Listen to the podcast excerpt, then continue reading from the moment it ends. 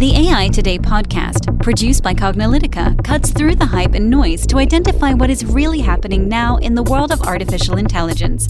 Learn about emerging AI trends, technologies, and use cases from Cognilytica analysts and guest experts.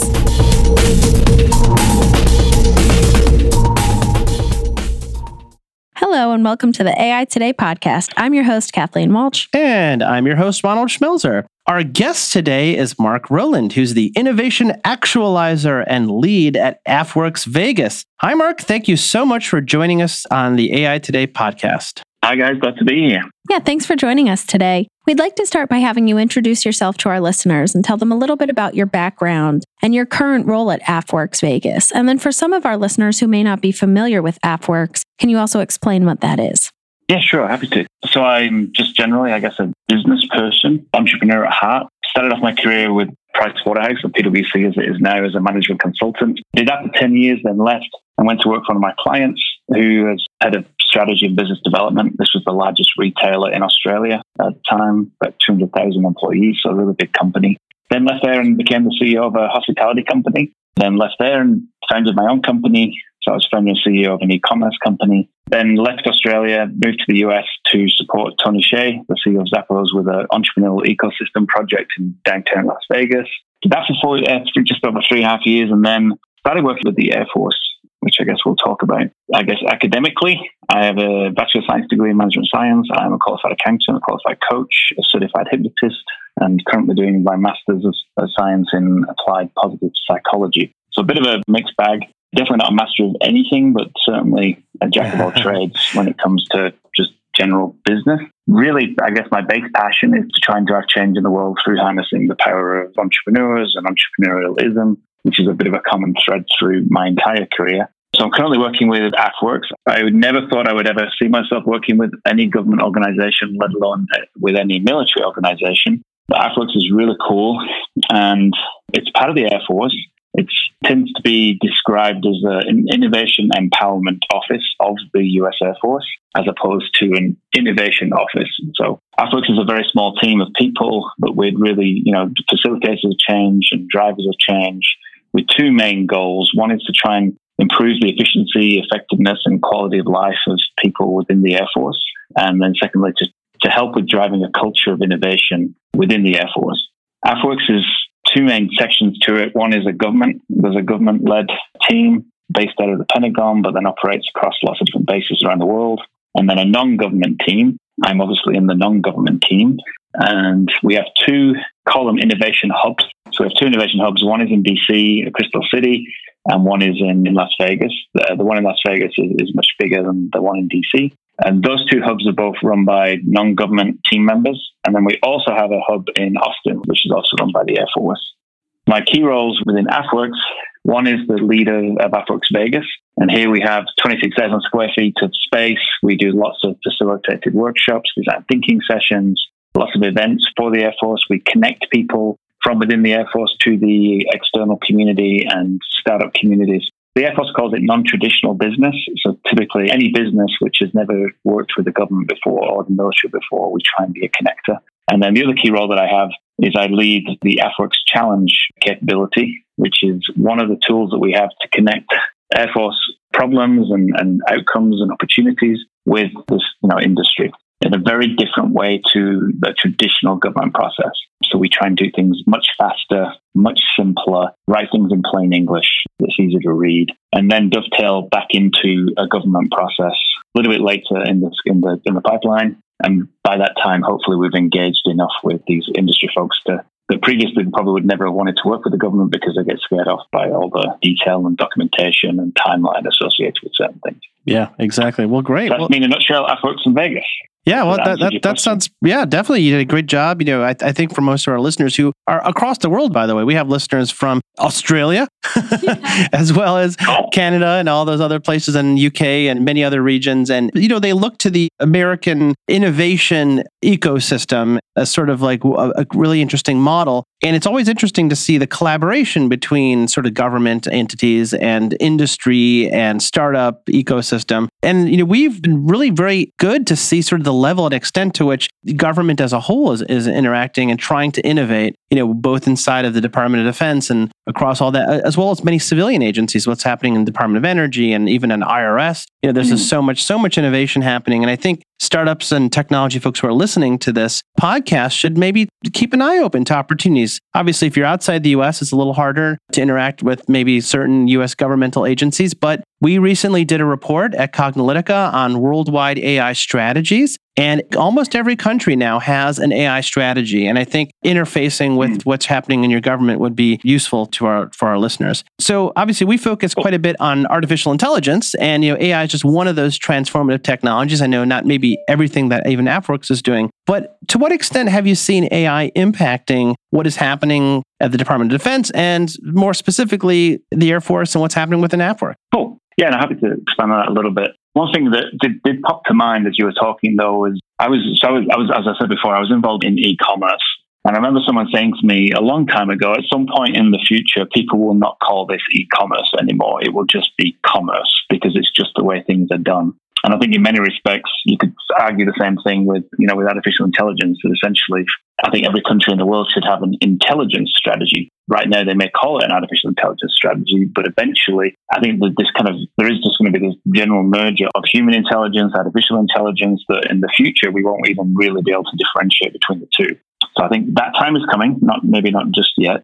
But how I see I guess my involvement, and I'm definitely not a technical person at all. So I guess I'll just speak to this from the just from a general kind of business perspective. But how I've interacted with artificial intelligence in the past and present is, I guess, anything that can help me planning, learning things faster, maybe reasoning things better, helping me solve problems, helping me represent data, helping drive me improvement in perception. So I think from what I've experienced with the computers, uh, as long as they're programmed correctly and the algorithms are good, it can definitely do it faster than me, and it can definitely, in many cases, do it better than me. So if that is the potential of artificial intelligence, that essentially, you know, whether we use AI, machine learning, whatever whatever tagline we give it, it has the potential to literally change everything as far as I can see. And just to give you a simple example, in the next couple of weeks, we've actually got a team coming to AFWERX Vegas, which is with DARPA. We're going to be running a dogfight between humans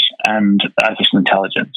So this will be a, a, essentially a flight simulator with a bunch of very experienced pilots flying against a set of algorithms to see who wins in a dogfight. And I thought that was just really timely. We just had the Air Force Association event in Orlando recently, and Elon Musk was present. And one of the things that Elon Musk said at, at the conference was essentially he thinks the age of the fighter pilot is over and effectively computers are going to take over. And you know, whether you believe that's true in the next decade or the next 50 years, I'll leave that up to you. But certainly, you know, the world is changing. We are using computers more. We're using data more than we ever have in the past. And there are definitely a whole heap of things that, that these you know, algorithms can do better and faster than humans. You know, without error, they don't get tired. They can work 24 hours a day. So yeah, we're definitely seeing a lot of a lot of application for artificial intelligence in all the work that we're doing. Right now, I, might, I just came out of a workshop that we're running here in Vegas, which is focused on pilot training. How can we leverage artificial intelligence to improve the quality of training that we give to pilots? Whether it's taking all the data from you know that we collect, whether it you know, be biometric data, data on the plane, response time, reaction time of the pilot whilst they're flying, and then analyzing that data and actually coming up with useful bits of information, knowledge that can be shared to help the pilot get better, or even to recommend, you know, this pilot just doesn't really cut it, and maybe they shouldn't be flying a fighter jet. Maybe instead they should be flying a transporter. Or, so yeah, I really think it, it is becoming very ubiquitous across everything that I can see in, happening in business as well as happening uh, within the Air Force. Yeah, those are some really great use cases. And, you know, I'll be interested to hear what happens when you put the human pilots versus the AI pilots in this dogfight that you're going to have. So that's really yeah. interesting. Yeah, very exciting. Yeah. So Techstars and AFWERX have partnered together to advance entrepreneurship.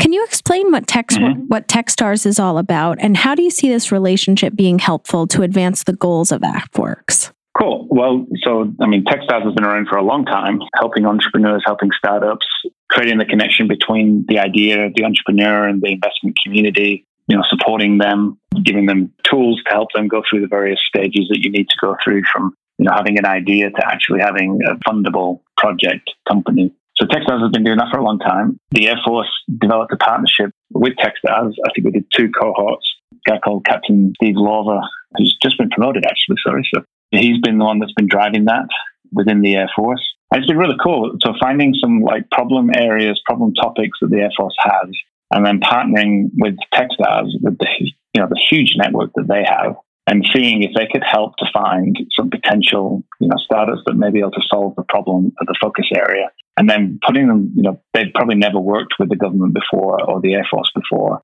and then having that cohort actually go through a program of work for you know for a number of weeks to develop their product in a military setting and then have a pitch day where you can invite lots of different people from the Air Force to come and also other government agencies as well. And then try and find ways of getting that public-private partnership and funding, collective funding between, you know, the Air Force might throw in some money, the Techstars might throw in some additional money, other investors might throw in some money to try and build that idea up and actually get it get it executed so it makes some positive impact uh, for the warfighter. This has now evolved, and now is the creation of ventures has happened, and also leveraging the, the SBIR program and trying to find those partnerships, as I said, similarly with the Techstars program, trying to get external investment to come in in partnership with internal Air Force money to drive change faster and better.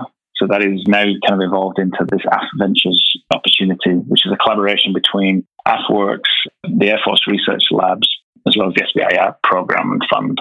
Yeah, that's really intriguing. I, I know it's it's interesting. People don't necessarily think of entrepreneurship and investment and the government communities and the research communities as all sort of you know aligned, but really there is. I mean, we actually did another report on worldwide AI competitiveness uh, again with with the looking at all these countries, and one of the things we noticed is that we looked specifically at artificial intelligence, but actually this does apply more broadly. That countries that have a very active research pipeline, you know, in fundamental research, you know, whether they're contributing papers or participating, and also have a very active startup ecosystem, funding ecosystem, tends to have strength everywhere else in the economy. They tend to have enterprises and existing incumbent companies that are more advanced because they they implement this technology they hire people out of these universities you know they adopt these technologies and then the governments themselves will put uh, funds. They, they're investing in their own infrastructure and it's sort of it's all mutually reinforcing. So people tend to think of these things as separate you know the government and the industry and then the startup ecosystem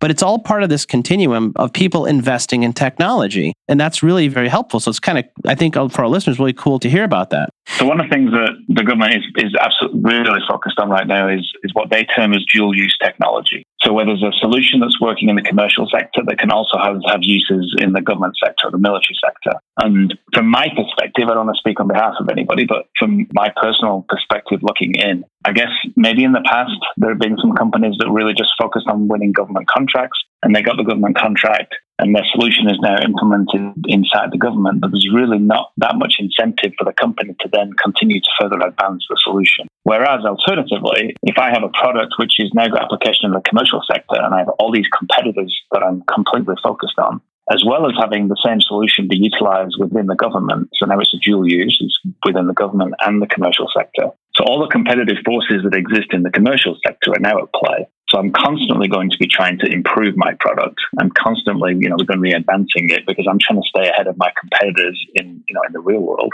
And then hopefully then I'll take those upgrades that I give to my solution and I'll allow the government to also get access to that. So that's where I think this kind of dual hmm. use, um, looking at products that can be utilized in the commercial world and the government sector is, has got a huge application in terms of creating a, better quality solution for the government. Which, to be honest, in my you know looking looking in as an outsider, the use of technology within the government sector and, and the military sector certainly there is a lag between you know the applications that you can see working in the commercial world and comparing that to the government. So the, the better we can close that gap, I think the, we'll have a stronger military force as well as a more efficient government. Yeah, I think so. Well, you know, it's interesting because a lot of the applications of AI that we see in particular are for particularly mundane things, you know, just helping things move along efficiently, being applied to very straightforward processes. And some of the goals of AFWERX in general are to find new efficiencies, you know, in policy and processes and just in general improve Air Force culture. And so some of these dual use technologies, things that, you know, people maybe use, say the legal industry or wherever, may, you know, supply chain management may be applied here to government and Air Force in particular. So what are some interesting outcomes and technologies that you have seen through the AFWERX program to date? So, specifically, so in relation to leveraging AI,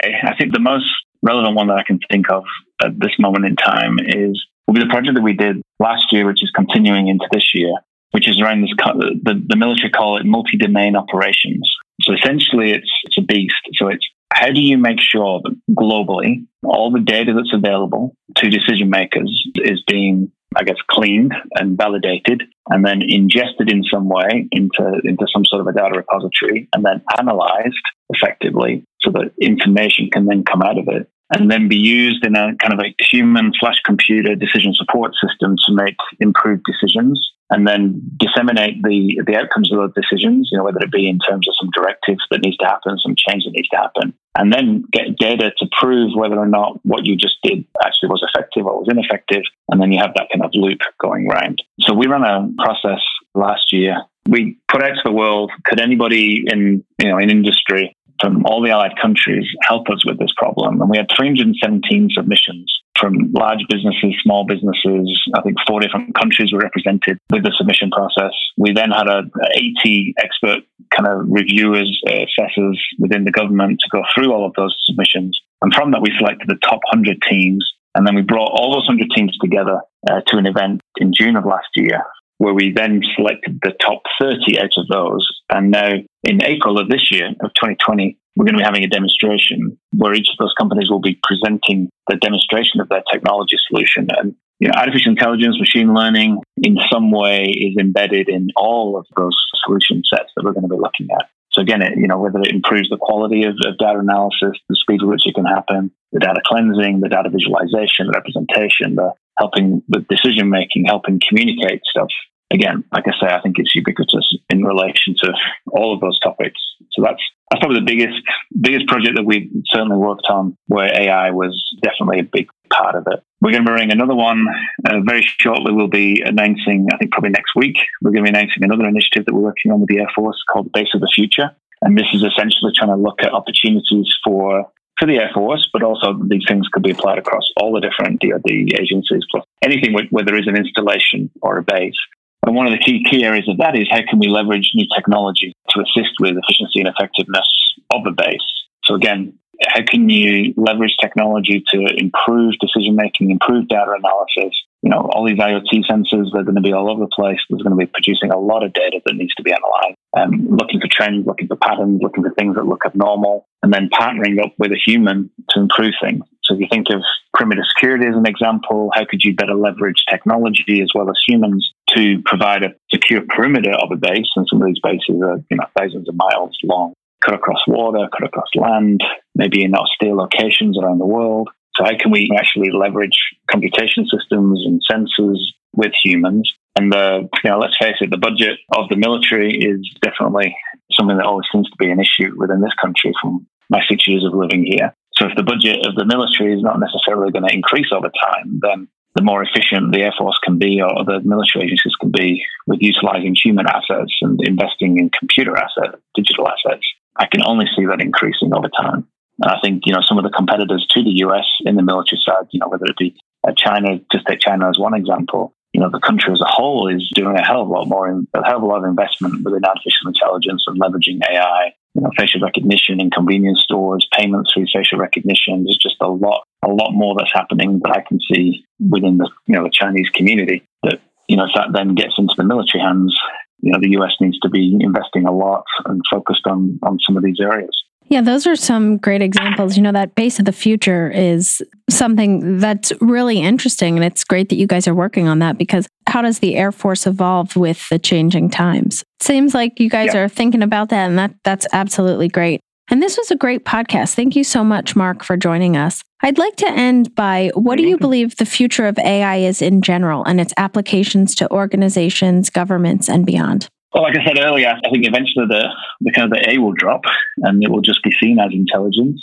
I love sci-fi, so I can't. I guess I can't really talk about artificial intelligence and the military and not mention my fear of Skynet eventually, eventually taking over. But no, I mean, from a just from what I've seen within the, the military application, like I said, there's there's just so much opportunity for you know computer systems, artificial intelligence, machine learning to make positive impacts and, and improve things. One of the things I'm currently working on, we're really focused on the well-being of airmen. And one of the ideas that came up in the workshop that we ran recently was, you know, wouldn't it be awesome if we could get every single airman and their spouse, partner, and their children a life coach? You know, they cope with so much stress stresses of moving around the world, stresses of, the job, stresses of not necessarily being able to share some of the information they have at work because you know security levels. So there's a lot of stress that we put on these people. And, you know, we, we had in the last year, sadly, 137 suicides of, of airmen, um, tragically, just enlisted airmen in the National Guard and Reserves. So clearly, if that's the tip of the iceberg, then there's a lot of other people struggling with well-being but we can't afford to to obviously give everybody there aren't I don't think there are enough life coaches available to have one for each of the 700,000 people that work for the Air Force. So one of the ideas we were looking at was well, surely there must be some sort of AI solution, some sort of coaching bots that we can utilize. It's obviously not going to be just yet as good as a human to human interaction. But if the purpose of a life coach is to ask questions, listen to feedback, then respond with another question and try and challenge and provoke the human to think, maybe think things differently, to identify patterns, then surely that would be a really awesome application for, for AI. And there are a number of companies, and we're currently looking at a few companies around the world that are focused just on this topic. And then to extend it, I then saw an application of another company where they said, okay, well, not only can we do the coaching bot, where we can actually have text, you know, text written by a human, text responses from the AI, but then you can also do that, you know, we can also do that um, verbally. So spoken word can be done. And we can even also do it visually. And I saw, I can't remember what it was, but a friend of mine showed me this video. Essentially, it was Barack Obama speaking, but I could type in whatever it was I wanted Barack Obama to say. And to my naked eye, it looked like Barack Obama was saying everything that I wanted him to say. So I know there's some pretty awesome technology out there which we think we could leverage to provide some sort of a scalable coaching solution for airmen at mass. And that obviously has commercial application because uh, as a, you know, as a qualified coach myself, I, I can appreciate the value of coaching. And if we can find a way to scale, you know, instead of the human to human interaction, the, you know, an AI solution for this with unlimited scalability, that the AI coach could be having 15,000 simultaneous conversations with people. That's going to be infinitely more effective than, than having a bunch of humans do that who get tired and can't work more than 24 hours in a day and can't have more than one conversation at the same time. Mm-hmm. And then there's, like I say, applications with pilot training, applications with dogfighting. So there's, yeah, I see, I see a lot of, lot of application for AI within, within the government and military setting. Very exciting times. Yeah, this has been really very interesting. I mean, we we spent a lot of our time listening to others and really researching and talking about all these different use cases, and we're finding it in every corner of society and in application. And I really like this idea of sort of the sort of like conversational coach chatbot with some you know visual you know EQ that to go along with the IQ that could be really interesting. And, we've heard about some people working on this in the space of, of helping people with issues suffering from depression and a bunch of things, having some someone to talk to. So this is really very interesting. Well, well obviously, not necessarily something we had thought that was going to be part of AFWERX, but it's kind of cool that that you're looking at this dimension of application, not just to the war fighting, but to the war fighter and to the whole situation. I think that that's really, really very inspiring. So, yeah, no problem. So, Mark, just wanted to thank you so much. You've provided so much great insight here and really great, uh, thoughtful stuff here on this podcast. We've really enjoyed having you. And listeners, we hope you found a lot of value in listening to Mark and all the information here about AFWERX and Techstars and the innovation that's happening. And, and you can apply it to your own situation wherever you are today. So thank you once again, Mark, for participating on AI Today. Thank you. No problem at all. Appreciate it. Yeah, thanks so much for joining us. And listeners, if you've enjoyed listening to this podcast, please make sure to rate us on iTunes, Google Play, Spotify, or your favorite podcast platform. As always, we'll post any articles and concepts discussed in the show notes. Thanks for listening, and we'll catch you at the next podcast. And that's a wrap for today. To download this episode, find additional episodes and transcripts, subscribe to our newsletter, and more, please visit our website at cognilytica.com. Join the discussion in between podcasts on the AI Today Facebook group, and make sure to join the Cognilytica Facebook page for updates on this and future podcasts. Also, subscribe to our podcast in iTunes, Google Play, and elsewhere to get notified of future episodes. Want to support this podcast and get your message out to our listeners? Then become a sponsor. We offer significant benefits for AI Today sponsors, including promotion in the podcast and landing page, and opportunities to be a guest on the AI Today show. For more information on sponsorship, visit the Cognilytica website and click on the podcast link. This sound recording and its contents is copyright by Cognilytica, all rights reserved. Music by Matsu Gravas. As always, thanks for listening to AI Today, and we'll catch you at the next podcast.